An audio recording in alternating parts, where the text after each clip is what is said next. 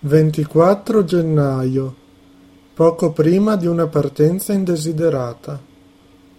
Caro diario, oggi, contrariamente al solito, ti devo scrivere di mattina.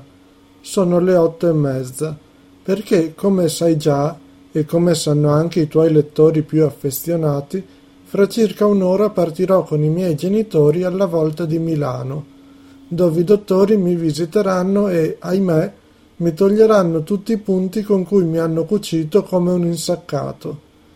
Ho paura di sentire ancora più male dell'anno scorso, ma spero che mi possano dare una specie di anestetizzante. Peccato che non siamo andati ieri, quando ci sarebbe stato anche il professor Klinger. Alla fine mia mamma non è stata troppo male in questi giorni e ce l'avrebbe fatta ad affrontare il viaggio anche ieri, ma ovviamente non potevamo saperlo prima di iniziare la chemio.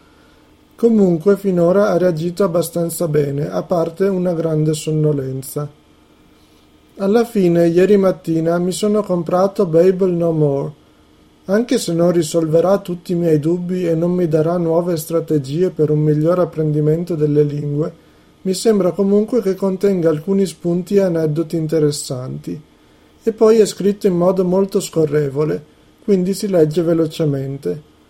Ho comprato anche un libro su come crescere bambini bilingui, che spero mi possa effettivamente servire fra qualche anno.